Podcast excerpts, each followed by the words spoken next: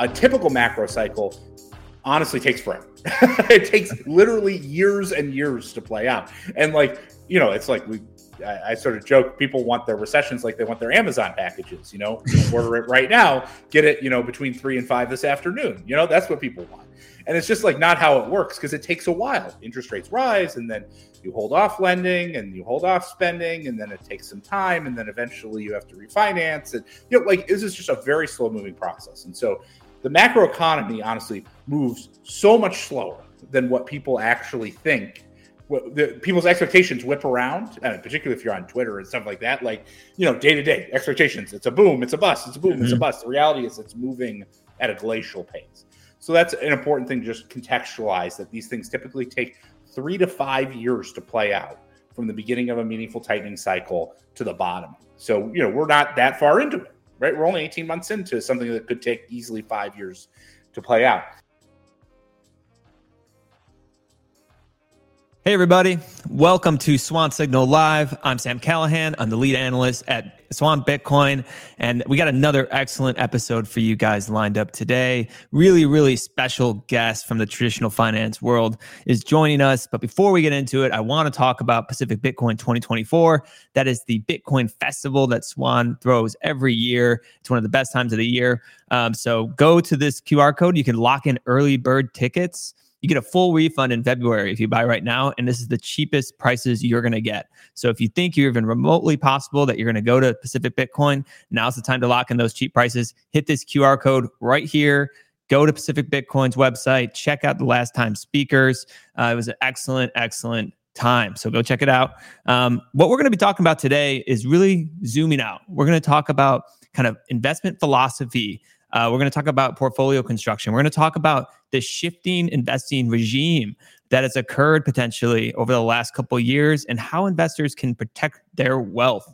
Um, and we have the perfect guest right now. We are bringing on Bob Elliott. He's the former Bridgewater Investment Committee member, as well as the CEO and CIO of Unlimited. Thanks so much for coming on the show, Bob. Hey, thanks for having me.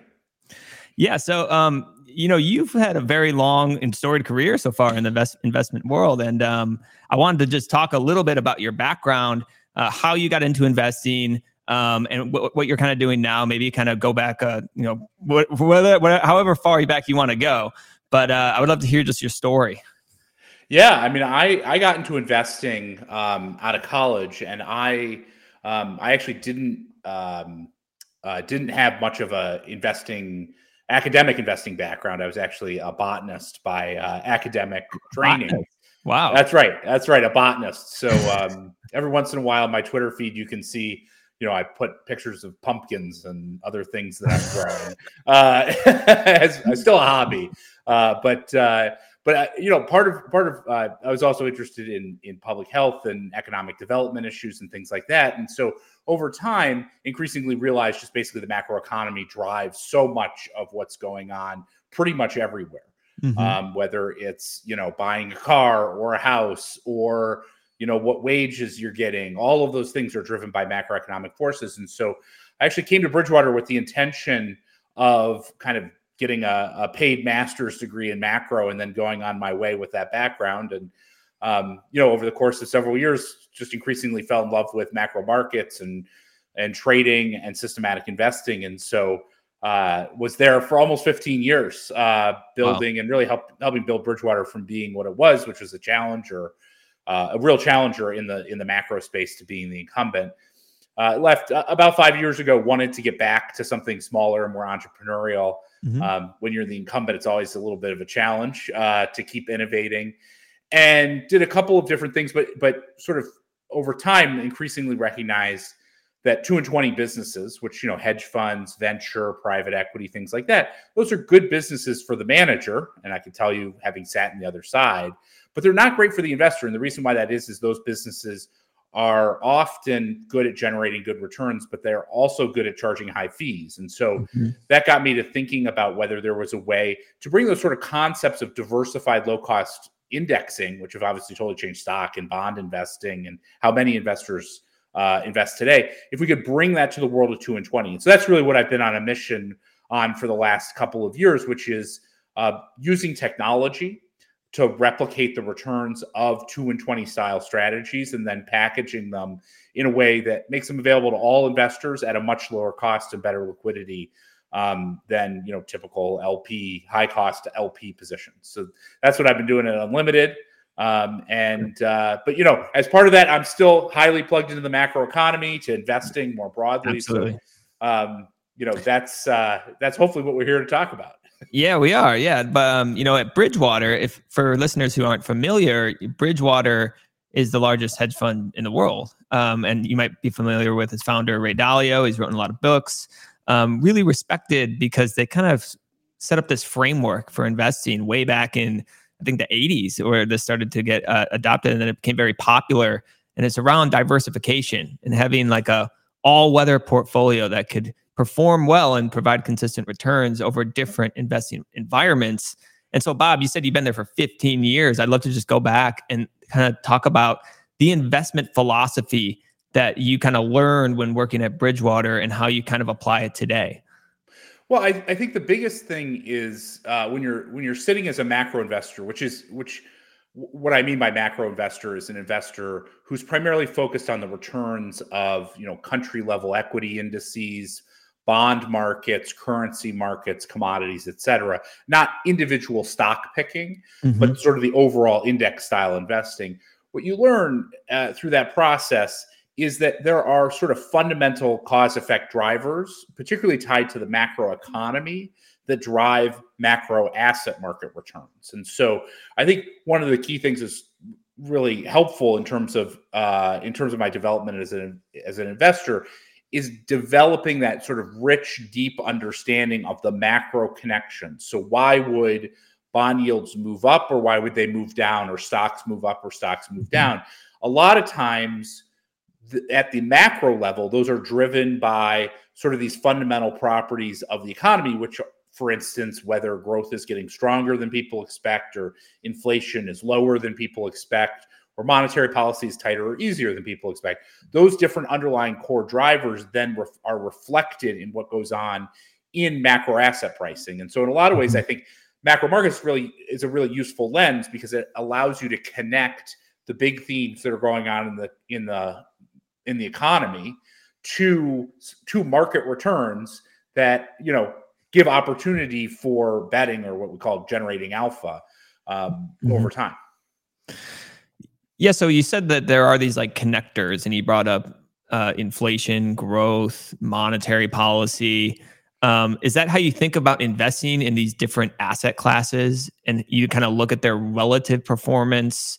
and that's how you kind of construct a portfolio is kind of you start there and then move out well i think it's important to to to think about whenever you're uh, investing there's basically two sources of investment return one is uh, what we call beta which is passive investing which means if you buy stocks you know stock market you would expect over time for that to have a positive return right mm-hmm. because you know if it didn't why would you ever buy stocks why would you ever give a company your money through equity right. issuance and so the key things to think about for beta is what we call it is to think about how do you balance your portfolio to most effectively uh, be sort of balanced to different macroeconomic environments. So sometimes inflation is going to be high, sometimes it's low, sometimes growth is strong, sometimes it's weak. And how do you make sure that you don't get overweight on one particular outcome or another? The other side of generating returns is something called alpha. And what alpha is, is basically taking bets in markets, right? So saying, I think, you know, the market pricing is a certain thing. For instance, if you think about the Fed right now, the market is pricing the Fed to cut four times in 2024. You can mm-hmm. either think that that's too much or too little or just right. And that view relative to what's priced into the market is what generates alpha, right? If you're right, then you make money on that trade, and if you're wrong, you don't make you know you lose money right. on that trade. Exactly. And so you want to think about those two things differently. For beta, it's about balance, and for alpha, it's about really understanding those macro linkages and comparing them to the market pricing to see where there are opportunities where the probabilities that are priced into the into the markets are inconsistent with the probabilities in the macro economy. That makes a lot of sense. And let's let's just kind of go into it right now. I mean, we kind of saw, I would say, a shift in, in the inflation picture over the last couple of years, pretty substantial. Um, you saw the Fed go on the one of the fastest hiking cycles in its entire history. Um, and then you have growth. You know, nominal growth is pretty high. Uh, I would say uh, in terms of like historical averages. Um, do you think we've kind of entered into a new investment regime for the 2020s uh, compared to say the last couple decades? And how do you think investors should think about if we are into a new investing regime right now? Yeah, well, I think most of us uh, have in our professional experiences basically experienced two uh, related environments. One is a wave of secular disinflationary pressure uh, that really started in the mid 80s and played mm-hmm. out basically until COVID, where inflation kept falling for a number of structural reasons related to the global integration of supply chains and actually uh, increased sort of peace globally. Um, and those two things were related. And so it basically created a tailwind for the central banks across the developed world to keep easing any time that you saw growth weakness.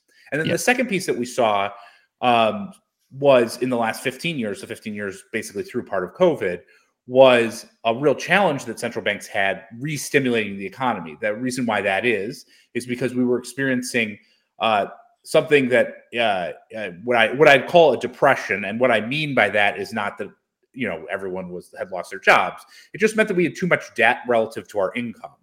And so it meant that it was hard to get people to borrow. Typically, a central bank, when they're trying to stimulate the economy, lowers interest rates. People borrow more, buy a car, all that stuff, you know, mm-hmm. buy a house, etc.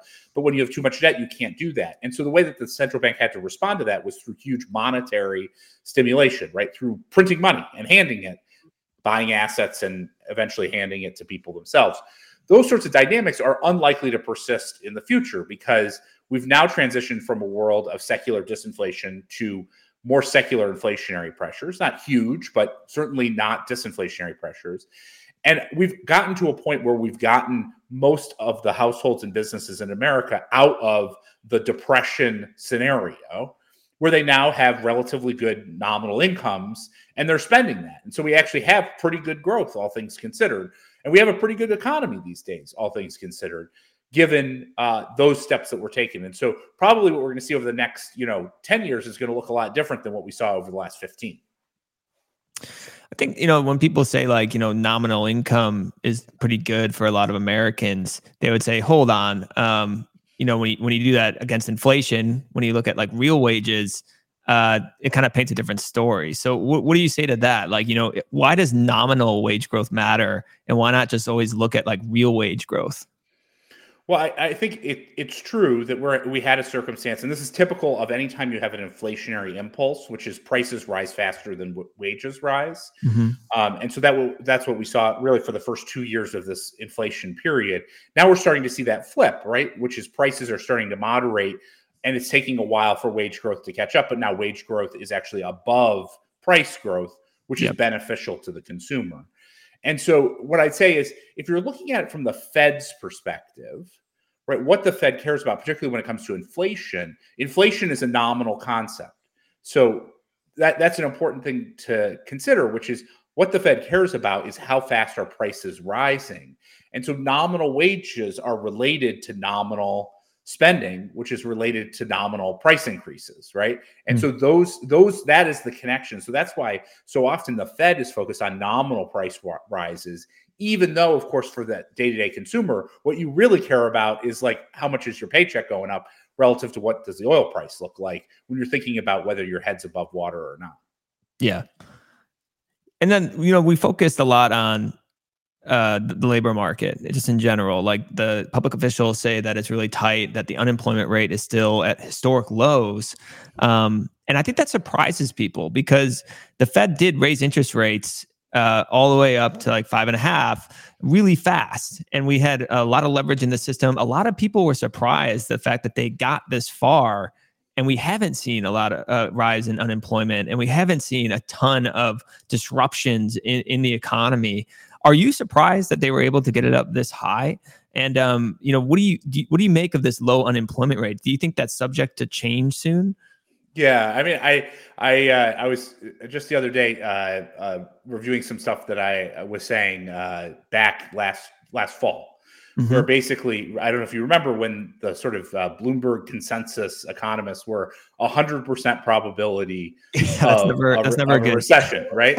I don't know. Any, anytime the, uh, uh, uh you can get 100% of economists to agree to anything, you probably should fade that. Um, and, and, and at the time, I, I, you know, I was a bit of an outlier and I said, no, no, no we're not going to have a recession within 12 months. It's not going to happen. Mm-hmm. And the reason why that is, there's two main reasons why that is. First of all, I think it's important to contextualize how macro cycles work. Most of us have only experienced like 20 and 08 as downturns, and those were very acute crisis experiences. A typical macro cycle honestly takes forever. it takes literally years and years to play out. And like, you know, it's like we I, I, sort of joke people want their recessions like they want their Amazon packages, you know, order it right now, get it, you know, between three and five this afternoon. You know, that's what people want. And it's just like not how it works because it takes a while. Interest rates rise and then you hold off lending and you hold off spending and then it takes some time and then eventually you have to refinance. And, you know, like this is just a very slow moving process. And so the macro economy honestly moves so much slower than what people actually think the, people's expectations whip around, uh, particularly if you're on Twitter and stuff like that. Like, you know, day to day expectations. It's a boom, it's a bust, it's a boom, mm-hmm. it's a mm-hmm. bust. The reality is it's moving at a glacial pace. So that's an important thing to just contextualize that these things typically take three to five years to play out from the beginning of a meaningful tightening cycle to the bottoming. So, you know, we're not that far into it, right? We're only 18 months into something that could take easily five years to play out. The second thing I'd say is the economy was basically totally restructured following the the GFC, the great the, the global financial crisis, mm-hmm. to reduce the sensitivity of households and businesses in particular on borrowing, and particularly on short end borrowing. One of the big problems with the global financial crisis was that households had borrowed a lot of floater mortgages, and those mortgages reset, and then those resets were too high relative to their incomes, and then they defaulted on their yep. their loans and they stopped paying for their houses, and the rest is well known history by restructuring the debt markets, both for businesses and households, to extend maturity, right, to only basically only uh, you know 90 plus percent of mortgages are now long duration 30 20 or 30 years it means that when the fed raises interest rates there's actually very little effect. Now imagine you're sitting if you're a middle class household you're getting your wages growing now at about 5% a year and interest rates have risen from zero to five and a half right? But your mortgage hasn't risen. So your wage growth has risen. The money that you're making in the bank account in your bank account has risen, right? Your your like, you know, money market fund has risen in terms of its yield, but your borrowing costs haven't changed. And so actually in some ways, many of those middle class households are in some ways better off today than they were before through that dynamic of having locked in a very low mortgage cost, very low borrowing cost for a long time. And so the result is you're going to have the Fed basically has to either get interest rates to be up high for a long time or they have to get asset prices to fall. And so far, at this point, you know, stocks are basically at all-time highs on a total return basis and house house prices are at all-time highs. And that's those are the sorts of things that don't like until that changes, the economy isn't meaningfully turning. Do you, do you think like it's almost like with the Fed raising interest rates right now? Also, like people can just turn and, and pour money into like a money market fund and earn a pretty decent yield now, uh, which kind of helps their their balance sheets, the, the household balance sheets too. It's almost like rising interest rates could actually cause more inflation at that point. Am I yeah, I mean, that right? Yeah, I, I think it, it's it's a reasonable intuition. I th- I think you, you have to balance the incre- the incremental income that you earn from the elevated interest rates relative to the re- reduced borrowing that occurs from mm-hmm. higher interest rates and so and, and part of the thing to say is the income that you earn on your savings your propensity to spend it particularly those who earn significant income on their savings their propensity to spend is relatively low whereas when you borrow to buy a house or buy a car right? That's a very, or washing machine, that's a pretty direct spend into the economy on economic activity. And so while you're right, those two things kind of offset each other to some extent, the impact on borrowing is definitely larger than the impact on increased income and savings for households and businesses. It's just that they mute each other to some extent. And because the duration of the because because people have termed out the duration, households and businesses have turned out the duration of their borrowing. The higher interest rate level isn't affecting them nearly as quickly as it did in previous cycles. Yeah. That makes sense. I mean, they locked in these like fixed 30 year mortgages. They're not going to be impacted by the, the rise in interest rates. I mean, think like about it. In, interest rates, interest rates could be a thousand percent. And if you've locked in your 2% mortgage, yeah, you're not gonna. It's not doesn't like make any difference, right? deductible loans that blew up in the global financial right. crisis. But what I, I did read that uh, you know in the UK and in Australia they do have a lot of adjustable mortgages there. Um, and we, we live in a very globalized economy. Do, do you think there could be like a contagion factor there where, you know, the real estate market in Australia or the UK that are impacted by the rise in interest rates that could kind of trigger other things? Or do you think, you know, the US real estate is just the one to watch and that's kind of drives everything? But um, do you ever think about that? Yeah, yeah, of course. I, and I think um, a lot of folks have pointed to these uh, high floater rate mortgage economies and and mm-hmm. suggested that there might be a risk from those resets. And um, what I'd say is first, it takes a while for those resets to play out. Like they don't reset every time. Like the UK, often people lock for five and then it gets reset. So you know th- there's sort of a flow of those things, but it's going to take time.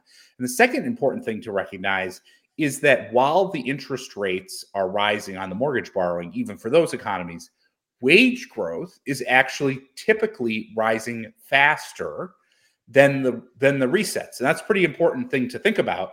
If you look at the UK, for instance, wage growth is now running at 8% a year, but interest rates have only risen a few hundred basis points. And so hmm. actually what's happening is wage growth is outpacing the rise in uh, in interest burdens, right? In debt servicing cost. And so again, some of those households are actually better off because they're getting the 8% wage growth against a few hundred basis point rise in their financing costs. Hmm. Yeah, I mean, that makes a lot of sense. And like when I look at what you're saying with the mortgages and households too, locking in these fixed rates, you kind of uh, say the same thing for the, the corporate sector as well. I mean, they basically binged on really cheap debt. And now I, I saw a stat that nearly half of S&P 500 debt is set to mature after 2030. And so they just have a longer runway here. But the one, you know, part of the economy that I look at is the sovereign level, where the United States government um, seems to have to roll over a lot of debt uh, sooner than these corporations, sooner than these households, and then they're going to have to face higher financing costs when they do. How do you think about the sovereign level? I mean, you look at the debt, um, you look at the interest expense that's exploding on that debt. And you also look at the deficits. And how do you look at that fiscal side of things and how it's going to impact your, you know, allocations as well as your kind of framework around inflation and growth? Um, I would love to just hear your thoughts around that. Yeah, when it comes to the the government fiscal circumstance, um, you want to think about you know deficits and particularly the changes or expansion in deficits is you know supportive to economic activity mm-hmm. and mm-hmm. uh, and declining deficits or increasing surpluses is net detrimental to economic activity. Um, and so part of the reason why we've been able to have such a strong economy over the course of the last couple of years is we're now we've transitioned from a point of running you know modest moderate deficits to re- running relatively sizable deficits particularly in the context of uh, you know running five, six, seven, eight percent deficits in an environment where unemployment is at secular lows is pretty unusual. Rep- yeah. Represents pretty expansionary policy. The combination of the rise in debt and the elevated interest rates is increasing interest expense. And I think the question is, but um, which many people have pointed to, but this topic is really one where you have to get into the nuts and bolts of the numbers. So if you just think about it very, very sort of simply, we have about 100% of GDP of debt uh, debt to GDP in the government sector. Um, interest rates are let's call it five because you know bills reset immediately and long term bonds take a while to reset.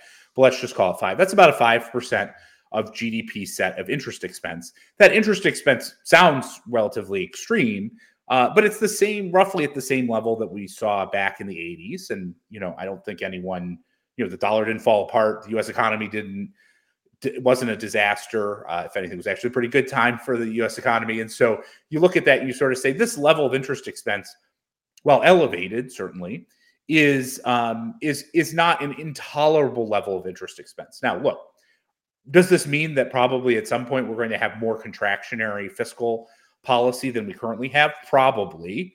Um, but even at these, even at these um, levels, you know, we still have a bond yield that's at four and a half percent and nominal GDP growth that's well above that. And so we're actually deprecating or depreciating the value of that existing debt stock over time. So we aren't really in a debt trap here. Um, I think some folks sort of look at share of revenue and stuff like that and say, ah, we're in a, you know, it's a disaster. It's not really the case. We're back to basically 80s type scenarios, which were totally manageable. Um, and so, you know, I think the thing is the real question is going to be how stimulative are we going to be in the next downturn? Because typically you see budgets blow out in a downturn situation. And given that we've already increased our spending considerably uh, at this point relative to the income, I think it's a real question about what how expansive mon- uh, fiscal policy will be in the next downturn. So that might make it actually more challenging rather than less challenging in the future. Yeah, I actually wrote about that recently of how we're kind of running these large deficits uh, that typically you see in a rece- in a recession almost before the recession happens and how unusual that is. Then what's going to happen if we do hit a, a real recession and we see unemployment spike and then the deficit blow out like a lot more, even at elevated levels right now? Um, what would happen? You know, what would happen to the inflation picture? And but like I have to like so the early '80s and now, I mean, the difference does seem that the debt GDP is almost triple uh, probably over triple what it was in in the early 80s. Um, don't you think that constrains them a little bit, or, or no? You had double. I mean, you had double digit financing costs in the 80s too, right? Yeah. So the. So yeah. So I mean, basically, like that. That sort of uh, those two things net each other out when you're thinking about that sort okay. of five percent interest, five percent of GDP interest expense, which to be clear is is pretty high. You know, it's not. I'm not saying it's it's mm-hmm. um, you know, it's it's nothing. It's just this idea that there's a straight line between 5% of GDP interest expense and the total devaluation of the dollar relative to hard assets. Like that, that's not right. Like um, many countries have operated with interest expense at this level. What it requires is over time, either frankly, central bank printing to yeah. enable those deficits to persist, like in Japan, or it requires some fiscal contraction in order to create an overall financing level that is uh, you know that is uh, tolerable given the the demand for the bonds. I mean, look in the U.S. we're kind of lucky; like people really want our bonds um, in a lot of ways. And so the clear the, the real question is what's the clearing price, much more than whether people will demand them. Just in kind of in the same way, Japan, you know, Japan had huge has had huge deficits for a long time has you know and and um and a lot of money printing but like where's the inflation in japan? It's not there. Um and that's because there's still a lot of demand for japanese bonds particularly in japan from do- the domestic savings sector and the recycling of savings into those into those assets. Do, do you think that's where we're headed? You know because you know japan owns like 50% of its its bond market right now. Um do you think that's kind of where we could be headed in terms of the United States? Well, I, I think that it's certainly possible that without you know meaningful um, improvements in either productivity or labor force growth, it's going to be challenging to pay off the existing debt stock um, without an undesirable fiscal contraction or um, or, uh, or or a significant right like tax increase that people are not gonna not gonna tolerate like that. right? And so the the answer to that question is well then you know if you won't accept much higher you know more elevated interest rates than is appropriate given the macroeconomic circumstances and you won't tax people then the other solution is to print money to buy the bonds. The basic question then becomes um, that balance between the deflationary pressures, the disinflationary pressures that we have in the economy, which are real. Like we have, uh, you know, a secular, quite weak um, set of dynamics related to, uh, you know, population growth. Mm-hmm. Um, and so that is a disinflationary pressure, right? That is a long-term disinflationary pressure, like we've seen in Japan over the course of the last, you know, 20 or 30 years. And so the question is how much printing relative to how much disinflationary pressure exists, particularly not right now, but like there will be a downturn. That downturn will happen. It'll create disinflationary pressures. And the question is, how much does the central bank, how much does the Fed really stimulate in response to those disinflationary pressures? Like in Japan, the answer was they actually stimulated too little. And Japan saw 30 years of deflation, right? Terrible, you know, terrible deflation in the economy. You know, other economies have been known to stimulate too much. And so it's really going to come down to what's that stimulative pressure from buying the bonds relative to the disinflationary pressure from the cyclical conditions and the um, and the more structural demographic uh, challenges. Yeah, and I think a lot of people, you know, the Fed right now, they're they're doing QT, they're reducing their balance sheet, they're tightening monetary conditions, uh, but you see a lot of investors flowing into long dated bonds. Um, and you said that the market expects four rate cuts next year. Um, do you think like they're kind of looking through like a the potential recession and already planning on the Fed cutting and them doing more stimulative things. Um, they're they're the most overweight bonds investors are since the global financial crisis. And for me, it's like you're basically betting on a Fed cut. But if we are in this environment of inflation, you know, bonds aren't necessarily um, going to protect you over the long term. Uh, you, you're going to want maybe other assets like that are scarce, real world assets in that um, environment to provide that safe haven. But you have all these investors flowing into bonds right now. Um, what do you make of that? What do you make of the fact that they're the most overweight since the global financial crisis, and the Treasury bonds are set to maybe have the third consecutive year of losses for the first time in its history? Yeah, I mean, uh, the bond market's always interesting compared to stock market and other and, and some other uh, markets where in the bond market, when the price goes down, people become you know demand more of the asset which is very different from you know stocks or other mm. sort of considered risky assets where the price goes down and people are less typically less interested in buying the asset so it's kind of a funny you know it's kind of a funny dynamic that exists in the bond market and that's because people frankly out of out of uh, convention look at at those assets based on a on a yield rather than based upon uh, a price right same way if you looked at stocks based upon yield you'd think that they didn't make sense today you know they were the yield was very low today, and when they sell off, the yield would be very high. It's just not how people think about it. And so, um, I, I, think what you're seeing, I, I, think in a lot of ways for the bond market is um, like once again, and we've seen a few patterns of this over the course of the last last 18 months. Investors are getting ahead of themselves, where they're positioning for the recession without recognizing the steps that it's going to take to get to recession. And what those steps are is given that we have an economy that's that's too that where nominal growth is too high. Third quarter GDP growth, nominal GDP growth was 8%, right? Like I mean yeah. that's way too high given the Fed's mandate. So the way we're going to slow the economy down is first interest rates are going to rise. Those long-term interest rates rising are then going to create a slow a, a deterioration in stock prices. Mm-hmm. That deterioration in stock prices is then going to create a weakening of demand. That weakening of demand will then kick off lower earnings. Lower earnings will lead to lower employment, lower employment, lower wages, lower wages, less nominal spending, and finally inflation cools, you know, fully cools in the economy on a structural basis. Could tactically change based upon supply issues, but I'm talking about on a more structural basis, the way the Fed mm-hmm. looks at it. And so that's the order of operations but you don't buy the bond like you don't buy bonds today because you have to go through the process of first the bond yields have to rise in order to slow the economy right mm-hmm. so step one bonds rise bond yields rise step two the economy slows down and i think people are just getting ahead of themselves and to be clear they've done this like five times in the last 18 months where a bunch of cuts get priced into the two year you know into the short rate market and then the economy is mostly fine and then those cuts come out and bond yields rise. And it's just like over and over and over again. And I think it's because just going back to that more secular story, people are very used to the type of macro environment that they most of their careers have been in, which is when the Fed has been yeah. super responsive to negative growth shocks, right? Because there was no inflation problem. But today there is an inflation problem. And their uh, reaction function is just totally different than what people have seen in their careers. Um, it, it's it's almost like a Pavlovian response. You know, this is where we go. This is what we're used to. We're going to go into long dated bonds.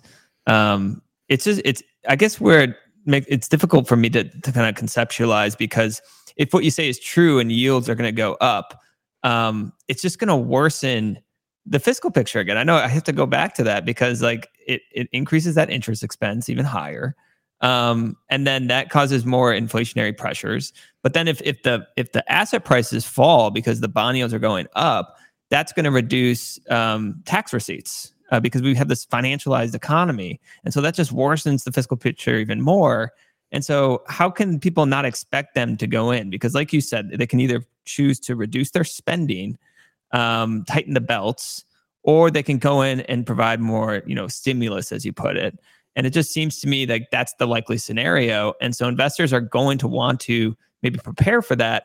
And again, like long dated bonds in that environment, I mean, it's going to be not exactly where you'd want to be, in my opinion. Like, how do, how do you kind of? Well, well, I think I think there's a through time story here, which is that bond yields rising, which would then kick off the necessary slowing of the economy, mm-hmm. would then sow the seeds of bond yields then falling, right? And Got so it. I think I think that's the dynamic that plays out through time. That mm-hmm. dynamic doesn't look in the in the in the sort of medium term doesn't look great for bonds because you have to have that rise before um, before you have uh, before you have the slowing of the economy. But the you know, in some ways, the the the, the real asset that looks bad and through that scenario is stocks because right now stocks like just think about this on a on a longer term basis. Like long term bonds the price of long term bonds is down 50 to 60 percent depending on how you measure it. Yeah. Stocks are at all time highs right? So one of those two assets is reflecting the increased tightening of monetary conditions in the economy and one of those assets is not pricing hmm. and increased tightening in monetary conditions. Like, you know, some people say, oh, well, the, you know, the stock market's running at, you know, a bit elevated PEs relative to the last 10, 15, 20 years. And failing to acknowledge the fact that real interest rates, right, have gone up 300 basis points. Like the PE today should be reflective, the yield today on stocks, which is the inverse of the PE, should be reflective of the fact that overall interest rates have risen in the economy. But instead, the yield hasn't changed and risk free interest rates in the economy have risen considerably. And so I think what you're probably going to have is that that pain is probably going to be felt more in the stock market when the cycle eventually turns than it is felt in the bond market. Yeah, I've seen that that chart where it's like the jaws, where you know it's looking at the stock market and the bond market, and you're like, right, totally different change here. Right, um, and, and and remember, I mean, this this is like you know finance 101. Like, uh, bonds are in the stocks, and the reason why that is is because if you think about a stock, all a stock is is is earnings discounted by discount rates, mm-hmm. and bonds and discount rates are risk free interest rates, and so if what you have just in a very simple model is that your earnings are relatively, you know, they're growing at whatever rate they're growing at, but discount rates go, you know, real real interest rates, real discount rates have gone from negative 100 basis points to positive 200 basis points. That's a huge impact on the present value of those future earnings cash flows that basically hasn't been reflected at all in the equity market in the cycle so you you think that that's going to change, right? You think that stocks would fall um, if the discount rate continues to rise. It, it just it, I think about portfolio construction because it's that 60-40 portfolio. It's this relationship between bonds and stocks that have existed over the last uh, few decades, um, where they kind of move inversely to one another, and that kind of helps balance things. Um, but I, you know, I just read a report from AQR Capital Management looking at periods where that relationship changes, where bonds and stock prices start moving together. And what they found was rising inflation is when that happens. You know, they talk about, you know, how inflation reduces the values of the bonds' fixed nominal cash flows. And then, um, although stocks, you know, you have a claim on real cash flows, you know, that rising inflation has been associated historically with falling stock prices as well. So you don't have that protection. Like you don't have that shock absorber that bonds once had in that environment of rising inflation. And so, how does this change things for you if we are entering this period when you're thinking about diversification? If this bond stock relationship has changed, um, you know, how do you provide that like risk adjusted return in in a portfolio? Yeah, I mean, I, I think the a lot of people hold it what's called the 60 40 portfolio. It's 60% stocks, 40% bonds. The reason why they hold that is for the for uh, the points that you just highlighted, which is that if, particularly if you look at the last couple decades, bonds have been a good diversifier to stocks. When stocks go down, bonds have typically rallied and vice versa. And so by holding both of them, because you'd expect both of them to go up over time and they're sort of negatively related to each other, that helps reduce the volatility in your portfolio. But as you highlight, that isn't always the case. There are times when inflation is a more dominant effect. There are also times when other dynamics, for instance, geopolitical concerns, are a more dominant effect in your portfolio. And so one of the things I like to to say is, you know, the 60-40 portfolio is all in on disinflationary, strong growth and peace. Hmm. And when you look at that set of things, right? What have we had over the last 20 or 30, you know, over the last 30 or 40 years? We've had disinflationary, strong growth and peace. It's been a great time, right, to hold 60 40. But I wouldn't necessarily assume uh, that those things are going to play out into the future, right? I mean, I certainly think uh, yeah. Uh, there's good reasons to raise concern that the level of peace that we've seen over most of our lifetimes may not be the case in the future. And similarly, this sort of disinflationary dynamic that we've seen may not play out, you know, is likely shifting towards a more inflationary structural dynamic. Mm-hmm. And the high growth that we've seen from high high labor force growth and strong productivity may also not play out in the future. And so if you look at that, you got to start to look for assets that do better in those other environments, which are assets like tips, gold, and diversified commodities. Hmm. Yeah, I, remember you shared a chart that said that 71% of financial advisors have little to no exposure to gold. And I also saw saw a chart from the Bank of America recently that compared the prices of uh, real assets versus financial assets and how they're basically at historic lows. I don't know yeah. if you saw that one. Um, and so, what do you make of that? It seems like to me, it just screams like a contrarian bet that there's some kind of mispricing there. Um, that could be opportunity for investors, um, especially in this new environment that you just mentioned. Yeah, well, I think uh, we can talk about gold, which I think is yeah. Let's talk um, about gold. Yeah, let's talk about gold. Um, you know, I think most people you start talking about gold and they think that you're like a crazy person, you know, who wants to lock themselves in a small cabin in the woods with your guns and your water and gold. you know, right, bury the gold in the backyard. Like, you know, gold is a financial asset that's existed for thousands of years. The property, the return properties of it are relatively well known, and um, yet sort of no one looks at it. And it's surprising because if you look at the empirical evidence, here's a very simple, uh, simple fact, empirical fact, which is during periods, 12 month periods where stocks are down, gold outperforms bonds 60% of the time. Wow. Think about that. Gold outperforms bonds during stock stock drawdowns 60% of the time.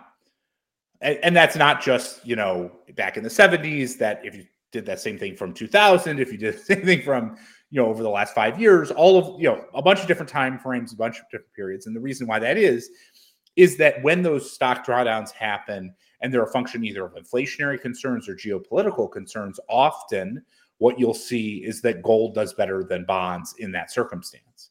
And so I think it'll, you know, you, you say this and advisors sort of, you know, advisors and allocators, they sort of look at you like, oh, why would you ever bring that up? And I'm like, look, whether you believe like gold, you know, is one thing or another, or you you think I'm a crazy person, just like look at the empirical evidence. If I told you there was an asset that was a better diversifier 60% of the time, like zero would not be your opening bid for the allocation to that asset, right? Yet right. that is essentially the bid by 95% of investors is to hold essentially zero gold. Yeah, it's shocking to me. I mean, if you're looking for risk adjusted returns, and if what you said is true in terms of drawdowns and gold performs 60% of the time better than bonds, I mean, how are people so under uh, allocated to this thing? It's, it's wild to me. Um, when you, when you well, look at I, gold, I, I, I mean, I think, I think the key, the key, the key issue the key issue that I think people have is when they think about financial assets, they think about yielding financial assets. Right. They I, want that. I, pro- I, probably don't have to talk to you about this, but I think that's a real thing, which is they say, well, if it doesn't have yield, it doesn't have value. And no, right. that's not right. Just because it doesn't have yield doesn't mean it doesn't have value. In particular, you know, gold, the way you think about gold is it's just non-interest bearing money, right? It's just it's just a exactly. it's a type of money that's non-interest bearing for which it's not a claim to any particular claim on any particular individual or institution, right? That's it's it's um I don't want to say it can't be uh, it, it, it can't be um, inflated away because of course you, there's some gold supply that comes into the market over time but the supply is relatively constrained relative to the total above ground stock of it and so it's basically a non-interest bearing money with a highly constrained let's say supply element to it at any point in time and so that that i think that just people have i think investors and advisors have a hard time recognizing that an asset without yield can have value but it can right? It can have value based upon what, you know, how it trades as a con- contra currency for investors. Yeah, it doesn't have yield because there's no counterparty risk, right? That's because there's yeah, that's right. That's right. There's no counterparty risk. Um, uh, yeah, and then the gold, uh, you know, I just think, I think about what you said in terms of, you know, why inv- investors they're so, uh, you know, obsessed with this yield that they don't kind of think about these other risks and they don't think about the cross asset correlations of how it kind of fit into a portfolio has a different value proposition. And um, I was wondering, you know, when you think about gold allocations, do you think about like counterparty risk at all? Like when you saw these bank failures happen in the spring, um, is that a reason why you you want to allocate to gold? And when you do have exposure, do you buy actual spot gold, or do you do like the gold ETF or things like yeah. that? Yeah, well, I think you know often folks uh, and this is probably where I veer away from the like uh, guys talking gold, like on the radio, you know, mm-hmm. Uh, mm-hmm. Uh, in you know Saturday afternoons. Um, you know, like look, gold is a financial asset. It, as I said, it's a return property is relatively clear. If we're in a circumstance where you're really needing to hoard physical gold, like I don't not know, good, bigger, not a good bigger fish to fry in my in my sense, um, in my view. Uh, so I mean, I just I I hold it through ETF structures, yeah. which are fine. Gotcha. IAU, GLD, uh, they're liquid, they're reasonably priced. You know, they're as efficient as it comes.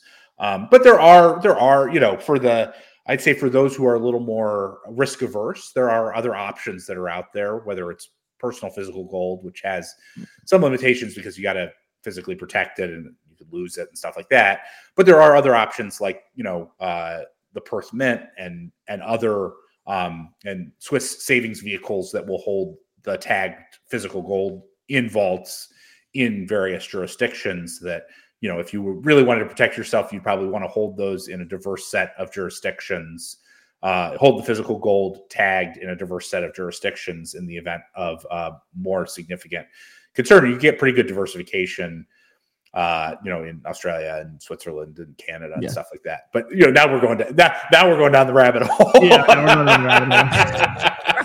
I uh you know, you mentioned a great point. Like the yield thing is such a holdup for people, and um, they can't understand why gold would have value uh, because of its monetary properties, right? You know, it's right. like you brought up kind of its scarcity, its its resistance to inflation. Are you surprised though, like because the Fed has raised rates, and that's kind of a relationship, right? So since gold doesn't um, offer a yield, it usually performs better in like when real yields are lower.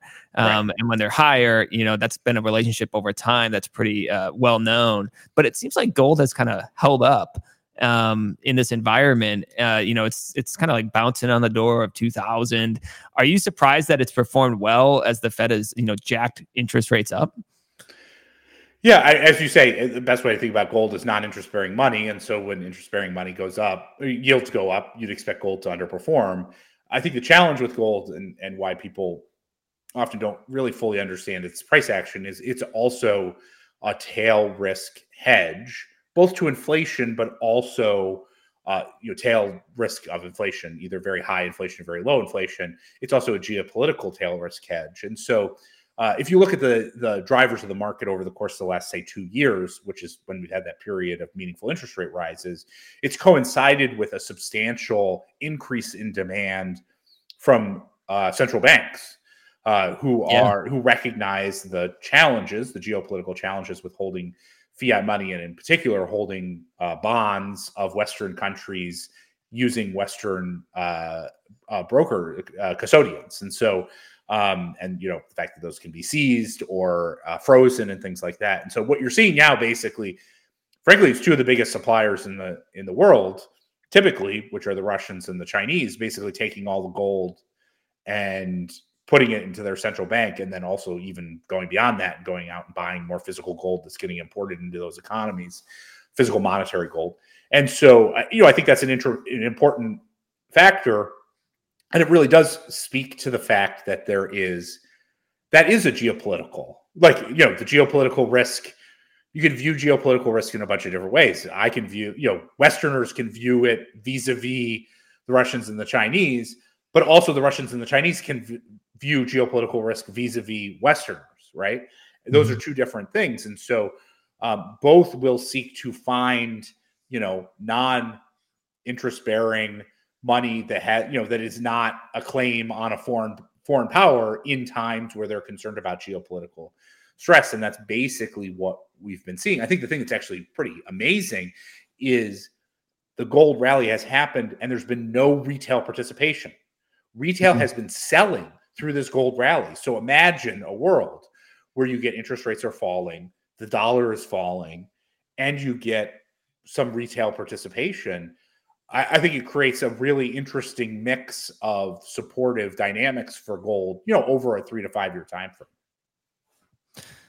I mean, I agree. I agree. You know, and I have to go uh, to Bitcoin a little bit here because you know, I my personal view is that it has very similar value proposition of Bitcoin. Everything that you just mentioned, except it kind of improves on some of gold shortcomings, like its portability, its divisibility, its auditability. I know exactly how much Bitcoin supply there's going to be today, seven years from now, seventy years from now.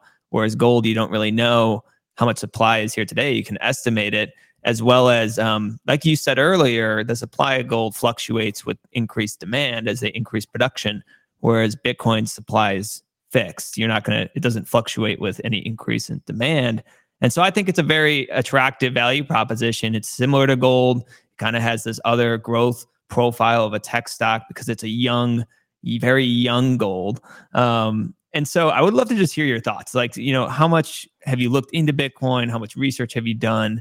what's maybe some things that are holding you back from from allocating to bitcoin just like i would love to just hear your thoughts yeah well uh, a, little bit of um, a tale is you know my my job uh, at bridgewater one of my jobs was to run the foreign exchange book uh, and um, and so uh, about 10 years ago uh, i looked at you know it was basically like let's go look at bitcoin and see you know is it do you think about it like a currency basically right? mm-hmm, mm-hmm. Um, and you know at the time i looked at it and obviously 10 years ago it was pretty different. Tiny uh, yeah. yeah it was tiny.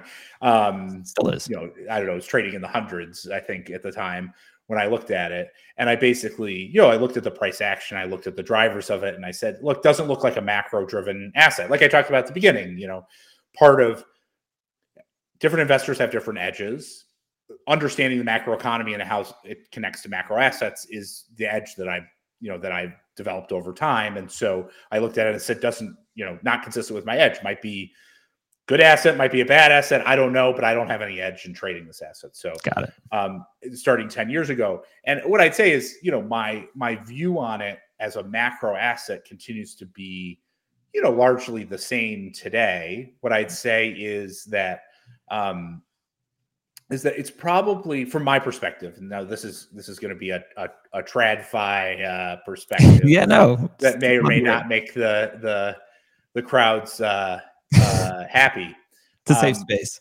it's uh, you know i think in a lot of ways it, it looks like um a growth venture type asset which is that it you know it's a um uh, one one uh, uh one uh Bitcoin uh, person that I talk to um, regularly on on Twitter about macro and other stuff. He said the thing is the technology, right? That's what he said. He said the thing is the the thing about Bitcoin is the technology, and I think that was actually really insightful because what it highlighted is there's a lot of folks who want to make a macro investment case for it, particularly to try and connect with you know traditional investors. Mm-hmm. And when you look at that empirically, it just doesn't quite meet the hurdle either in time because it just hasn't been around that long, or in sort of day to day evidence of certain claims around its macro properties.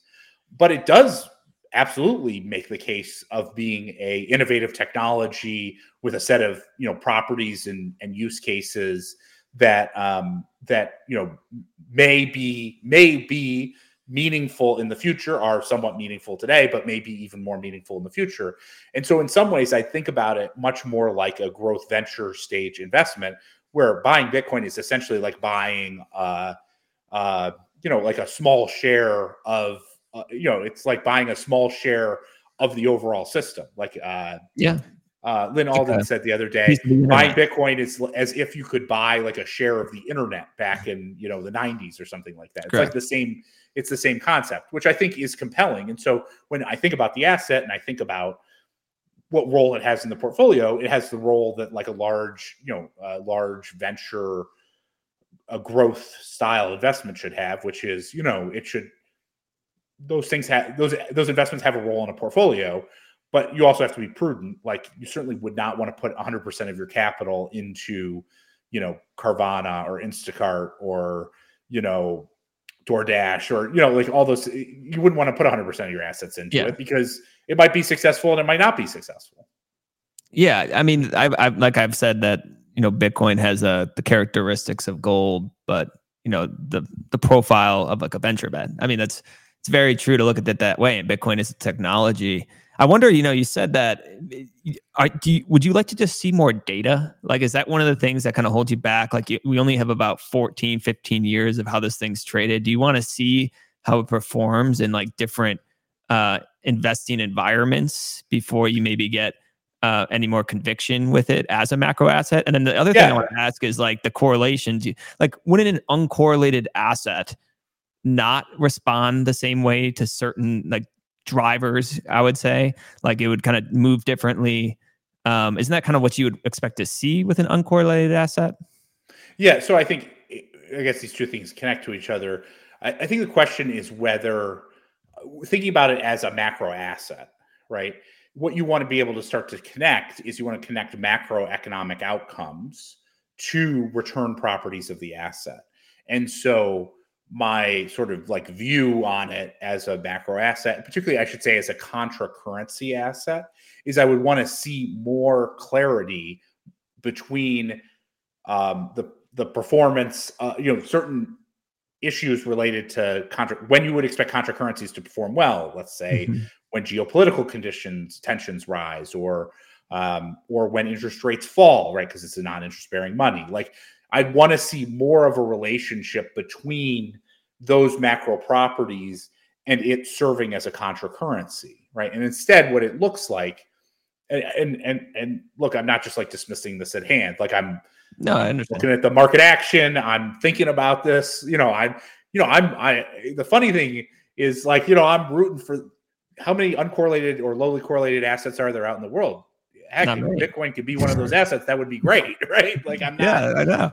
You know, so it's not like it, it, it, I'm. I have some like personal, you know, uh, uh, personal thing against it. I'm just looking at the empirical evidence, and I don't see that connection that's tight enough. And instead, what I see is, as you say, it's it's lowly correlated to macro assets, but in the same way that something like a venture growth asset is lowly correlated, whether Square is successful or not is not really a macro dy- macro dynamic, or whether um, you know is it Instacart or DoorDash or Uber Eats or this or that, right? From a technology standpoint, isn't really a macro dynamic; it's a micro dynamic. And so what I see is that the Bitcoin, at least, is trading on these micro dynamics. Is there an ETF? Is there not an ETF? You know someone issues a new coin back by by Bitcoin or a new whatever stable coin back by Bitcoin or this or that. It's all sort of in the micro, which means that if its macro properties are, let's say, 10 or 20% of its drivers are macro properties, and the rest, 80%, is idiosyncratic, then what you observe in terms of its price is something that looks idiosyncratic relative to the macro dynamics that are going on. So I think that's where it is right now. Um, it, you know, time will tell whether it's a successful technology. Um, you know, and betting on technologies, you know, deserve, as I said, some part of your portfolio, but not. Uh, but certainly, you wouldn't want to go all in on that portfolio if you're thinking about creating something that's diverse. Yeah, and like that's a you know, there's a lot of research out there looking at position sizing. Basically, is is so important with an asset like Bitcoin. Um, specifically like the the volatility of it. Like we we have the Nakamoto portfolio, which is interesting because you know we've looked at how Bitcoin can improve risk adjusted returns in a lot of different portfolios, and it kind of shows that like one percent, two percent, five percent um, can improve the risk adjusted returns of these portfolios. So maybe you could check that out. I don't, you know, I think yeah, maybe yeah, more time I, is one, one of the. I, I understand the, that. Yeah, I mean, one of the challenges with that is um, the the the return component is the real question, right? The correlation part of it is a more is more clear in the terms of like how much of it looks idiosyncratic relative to um, uh, idiosyncratic relative to a macro driver, and so its portfolio characteristics from a correlation standpoint are relatively clear. The real question is, is it going to be a successful technology? Right. That that's that's the real question. And so yeah. I mean, this goes without saying, if the return of the asset, if the return of Bitcoin was negative over the last five years, then it would not have been a good backward looking portfolio uh, asset to include, right? Right. Um, which it has you know, to, yeah. Which uh, you know, the success of Bitcoin kind of relies on its security as well as maintaining its scarcity, the 21 million, which is kind of baked into the security and the decentralization. And so it takes kind of an understanding of of how the technology functions to better understand how the probabilities of it being successful into the future. Um, I think it's yeah, and and, and I think yeah. as a person who studied a lot of alt monies in my career, more more so than probably most uh, traditional finance folks, um, you know, alt monies, uh, some are successful, some emerge, many, many fail. Um, and so you just have to recognize that there's a, a range of outcomes there. Yeah. Um, and to be clear, if, if there's a 1% probability, there's 1% probability that Bitcoin is the primary way in which we engage in international monetary transactions 20 years from now. Well, you know, like that's a you know that's a pretty good option value to have, right? So, right, uh, you know, in the same way, if you bought, if you looked at Uber and you said, "What are the, what's the probability that I'll never take a cab again?" and the entire taxi industry will be to- totally revamped by it, right? So it's not to say that these are bad option value, that it's a bad option value bet. It's just that the characteristics of it are not consistent with a macro asset.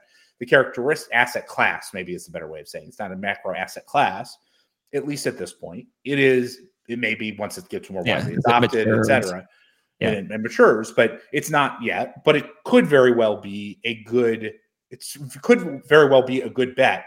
That part of it, like you know, I'm from my perspective, I I'd say I'm I'm humble enough to know that I'm not sure, and and that's not that is not expressing opinion, yeah. positive or negative, and I'm not humble enough to not know whether 36,000 is the right number or 15 or 60, right, is the right number in terms of valuing that option.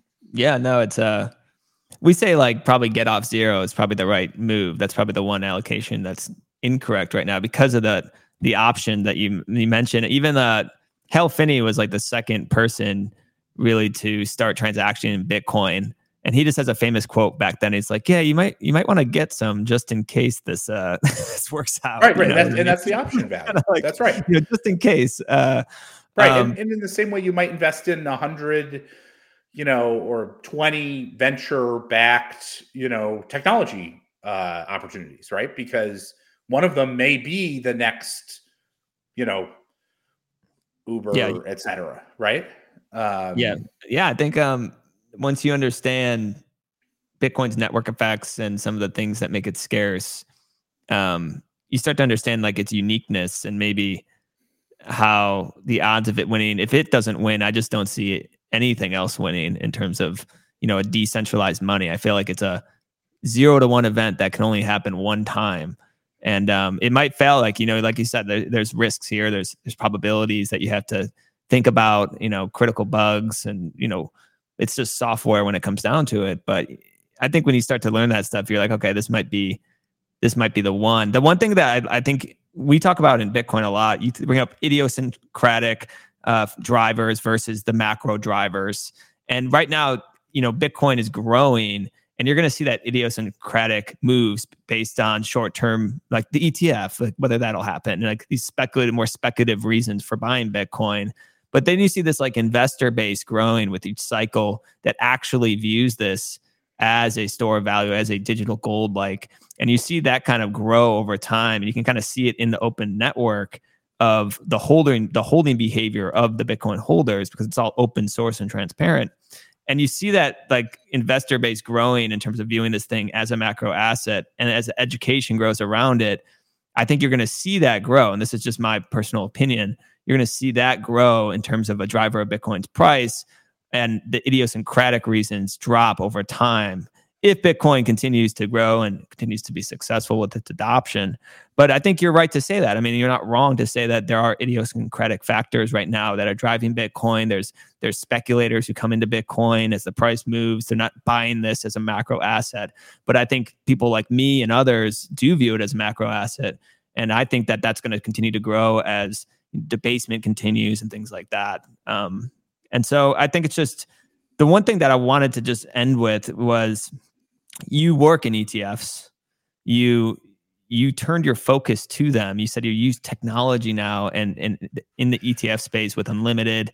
I love to hear of what you're building now um, over there, why you decided to turn to the ETF. And maybe we can get into like how you think a spot Bitcoin ETF might change things there, or if you think it does change things. Um, I would love to just hear your thoughts. On Unlimited ETFs and maybe the spot Bitcoin ETF. Yeah, yeah. I mean, I, uh, I, I won't uh, belabor exactly what we're doing uh, at Unlimited too much, other than to say, you know, basically, we've built technology that allows us to replicate uh, how hedge fund managers are positioned, um, you know, in close to real time, and then we take that understanding, translate it into long and short positions in in um, in liquid securities, which back an ETF. So basically, the idea, and because ETFs are you know available to everyone uh, and because we're using technology we can offer it at a much lower cost and for everyone in the etf wrapper. And so that's the that's the gist of what uh, of what we're doing.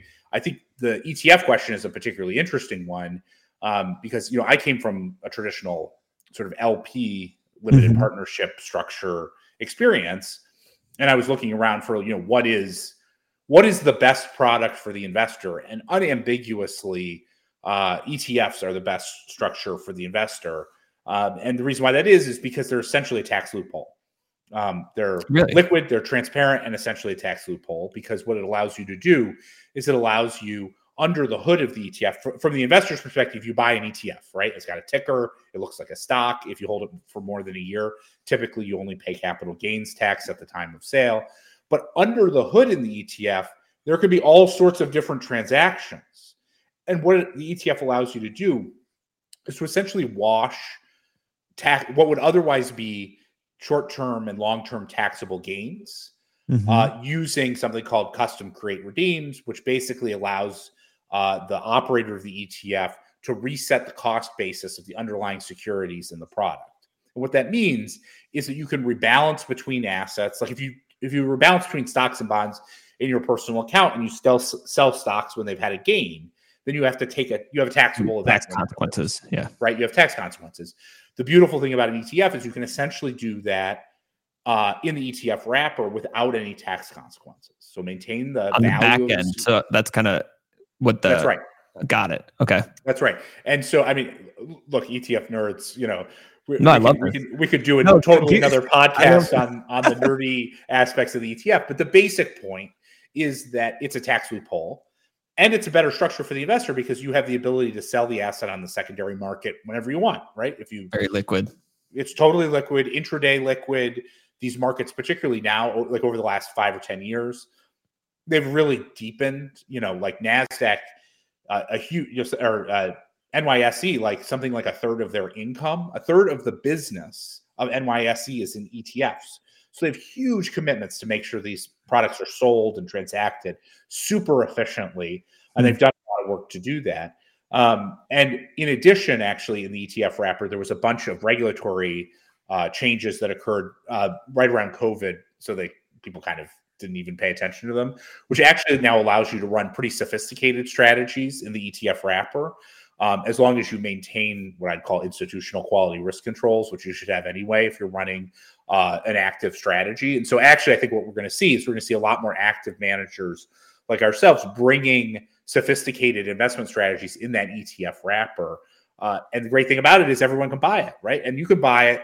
You can go buy an ETF with ten dollars, right? That that's that's yeah. the incredible thing about it. You can have ten dollars or ten million dollars, and you both have equal access to the same. You don't have to be an accredited investor. You don't have to be accredited investor. You don't have to, you know, you don't have to have a huge account. You can go on Robinhood and buy these things or public.com or whatever. You can go and buy them, you know, on your phone at whatever size is appropriate for you, which I think is great. You know, it's totally yeah. talk about democratizing, you know, financial assets like that. That is an incredible democratization. Um, so it helps. So it helps you guys because you can implement these strategies in the wrapper in a right. tax efficient way is what i'm right. understanding and then That's, it helps the user or the you know the clients because it improves accessibility to allow them to get access to these strategies that typically they wouldn't have access to that's that right that's right and, and i also think the other the other thing i'd emphasize too is uh, the transparency benefit which is when you run an etf if you want to know what's in our ETF, you you know, or any ETF, you just go to their the page and it and it tells you exactly what was in it the day before right? There's no, you know, you invest in an LP, like a limited partnership, a fund, even hmm. a mutual fund. You literally have no, literally no idea what's going on, right? Like maybe they'll send you a statement. Maybe you'll get transparency every half year, year, all sorts of things like that. With an ETF, it's great. If you have questions, if you don't, un- if you want to understand what's going on in the product, just go look at the holdings. It's a, it's a hmm. beautiful thing for the everyday investor to gain confidence that they're that what what they're investing in is what they believe that they're investing in right that's the beautiful thing about the etf structure is it, it really is in a lot of ways the best structure for the investor for the everyday investor and also the best structure for the manager to operate in um, which is yeah which is, i didn't know that i didn't know about the, the tax uh, efficiencies that the it's just a tax loophole yeah, it's, it's excellent. I didn't know that. That's that's really interesting, and um, it makes a lot of sense what you guys are doing at Unlimited. Then, I mean, from, from both standpoints, from yep. seems like a win-win situation. Absolutely. I have to ask you because you do focus on it, like the spot Bitcoin ETF. Not that you don't have to talk about the odds of it happening. Just like let's, let's assume, let's assume it happens. Just like kind of gold got an ETF like what do you think would be some of the the benefits of that you know for investors that maybe it doesn't exist right now in the bitcoin market? If there is a bitcoin etf out there um, what are some of the benefits that you see that uh, coming to investors or or bitcoin? Or like do you think it's a big deal as a lot of people are making it out to be? Well i think there's a combination of things. One uh you know the the the uh the accessibility of Bitcoin for a let's call it a more traditional investor who is investing through a, a traditional investment platform. You know, their their they're sort of old school brokerage account. The the accessibility is not that great, right? Um, yeah. I mean, I guess a lot of these a lot of these places will block even buying the uh, the Bitcoin Trust, whatever GTBC. Yeah, GBTC. Yeah, GBTC. I always say that wrong. Um, and so that like they'll block it because it's not like technically an ETF or a, technically a publicly traded, you know, a liquid publicly traded security. And so, um, you know, I think by creating the ETF, particularly, I should say ones that are institutionally backed, like a you know a, a big these big names actually issuing these ETFs, odds are you'll get them on these platforms approved and accessible for the everyday investor for the everyday investor using traditional brokerages to to invest in those products. Um, the other thing I'd say is it, it I imagine it will meaningfully bring down costs, right? Because right now, what's what's the what's the uh, fees on uh, GBTC? Like uh, very very high. I mean, very high. That's ridiculous. Yeah, it's ridiculous. You know? It's absurd. It's absurd. That is ridiculous. Basically, like putting a you know Bitcoin in a trust right. and just having it sit there. Like it's right, a lot right, of work, right? and so, I mean, I, you know, the the proliferation of these products probably there's probably a lot more products filed than would ever reasonably plausibly get launched. But you know, you have the benefit of let's say you have five or ten of these things in the same way we've seen you know in the gold market the the subsequent gold etf launches have been cheaper uh, than you know the initial GLD one or I don't know like EEM versus the Vanguard ones. I mean, hopefully someday, you know, Vanguard will offer a, a Bitcoin ETF, a spot Bitcoin ETF, and you know it'll cost five basis points, and that'll be really good for for consumers, right? I mean, like there there are there are many things in this world that are uncertain. Uh, the returns of assets, the ability to generate alpha, those things are uncertain. Mm-hmm. Fees are certain, right? Yeah, and so point. if you can great lower point. the fees, you're no matter what in a better position than if you didn't lower the fees, right? Mm-hmm. like like that is certain, right? Lower fees are better for the investor and no matter what. And so I think that's going to be really good for a lot of investors. Yeah. And I would say the lowest fees is to just take self custody where you have zero fees. so I, know, no, I know, but it, no counterparty risk. I, I had but, to say but, it. Uh, I, I, I, uh, I, I'm, I'm not surprised you, you said it, but it's not, it's not necessarily uh, as obvious as it is. Um, yeah, it is. I, I remember, uh, as I said, ten years ago, trying to buy Bitcoin. It was like, where exactly do does one go? Ten, this is exactly. No, yeah, it's a little Not easier now. I, I, I, I no, it's uh, you know, it's something. But... It's something the industry has to really focus on, though, is is how to build it in a way that makes things easier, how to build products that improves the UX and, and UI for people to come in and, and feel a little bit. It's easier for them, right? And so that's right. on that's on us as an industry to do that. But um, and, and the and the safety, you know, I mean, and the safety, yep uh, part of the, I mean, part of the reason why you'd buy it through a big institutional manager is because, um, you know, if something happened, uh, they're spending a lot of time making sure that it gets that the coins get custodied in a in a good way, in a relative, you know, in a safe way.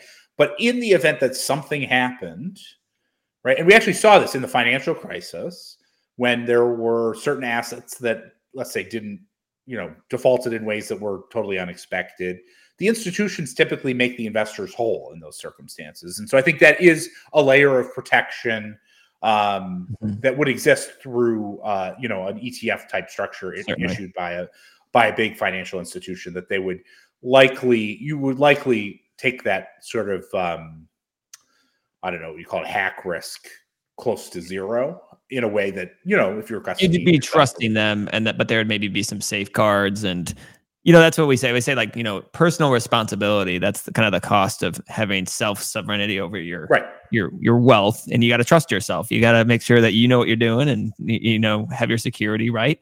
And the the trade-off is that you actually own it. And so personal responsibility that's kind of the thing. But i think you're exactly right the etf the accessibility um, it'll create lower fees compared to these other products on the market that are just killing people with fees.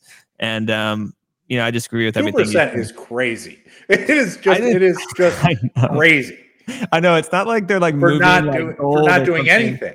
They're not. It's digital, so they just they're just moving it over. Every time, every time I see those, you know, they have ads like all over the Oculus in in New York. Oh yeah, I saw it in I'm airport like, in DC. And I'm like, the fees are too high. Yeah. Like if, if if your if your asset is being advertised in like high traffic areas of you know public transit, your fees are too high. Right? Absolutely. You either have too I mean, much venture money or your fees are too high. Right. Yeah, and that they make, they make two percent on, on uh I think it's like six hundred forty thousand Bitcoin in that trust. They make two percent a year. So it's been a cash cow for them, but uh, I think it's going to change when these ETFs come. Yeah, uh, sure. hopefully they get converted. They're going to need uh, their AUM to get jacked up if they want to keep right. their profit. That's right to keep those, those margins yeah. going. Yeah. But uh, thank you so much, Bob. I mean, you've been very gracious with your time and um, uh, really appreciate your thoughts, your wealth of knowledge on Twitter. So why don't you tell people where they can follow you um, or what you guys are doing at Unlimited before we get Yeah, going? yeah. If, if you uh, if you found this taste of uh, macro perspective at all interesting, uh, definitely check me out on Twitter at BobEUnlimited. Very active there. Um, and if you want to learn more about what we're doing at Unlimited, uh, definitely check out unlimitedfunds.com. Yeah, cool. And Bob, let us know if uh, if you start to see things in the data that show Bitcoin's more of a macro driver. Make sure I, I will. You let I us will. know. Okay. Yeah. Maybe I uh, turned your a little bit. but thanks for uh, thanks for coming on the show. Really appreciate you taking the time. Uh, you have a wonderful Thanksgiving with you and the family. Okay. You too. Thank you so much for having me. All right. Thanks, Bob. All right. Bye. Well, I thought that was a great show. Um, it's always interesting to hear different perspectives on Bitcoin uh, to kind of learn where uh, people are kind of seeing this thing, especially with Bob. He has a lot of experience uh, managing money. I thought it was really interesting what they're building over at Unlimited. I didn't know about some of those uh, nuances of an ETF as like a technology that's that's superior for for the managers themselves. Um, so if you liked it, go check, go follow Bob. Thanks so much for coming on the show. Um, if you like this show, like it, comment, uh, subscribe. Uh, thank you so much for listening to Swan Signal. Uh, next week we got a interview with a uh, CEO of a very large mining company. And so it's one of my favorite interviews that I've done a long time. Um, it was in person, so it's a little bit different. Uh, so I'm really excited to show you guys that next week. Um, and I hope everybody listening has a wonderful holidays. Uh, go spend time with family, go eat some turkey. And before we go, make sure you check out Pacific Bitcoin. Uh, this is the chance to lock in those early bird tickets. Uh, you can get a full refund in February. Come hang out with us. I'm going to be there. A lot of swans will be there. A lot of Bitcoiners will be there. So it's always fun to get in real life uh, interactions with other Bitcoiners. Um, and just make sure you stack sats and have a good time. So pacificbitcoin.com, you lock in those early bird tickets, click that QR code. And thank you so much for listening. I'll see you guys next week.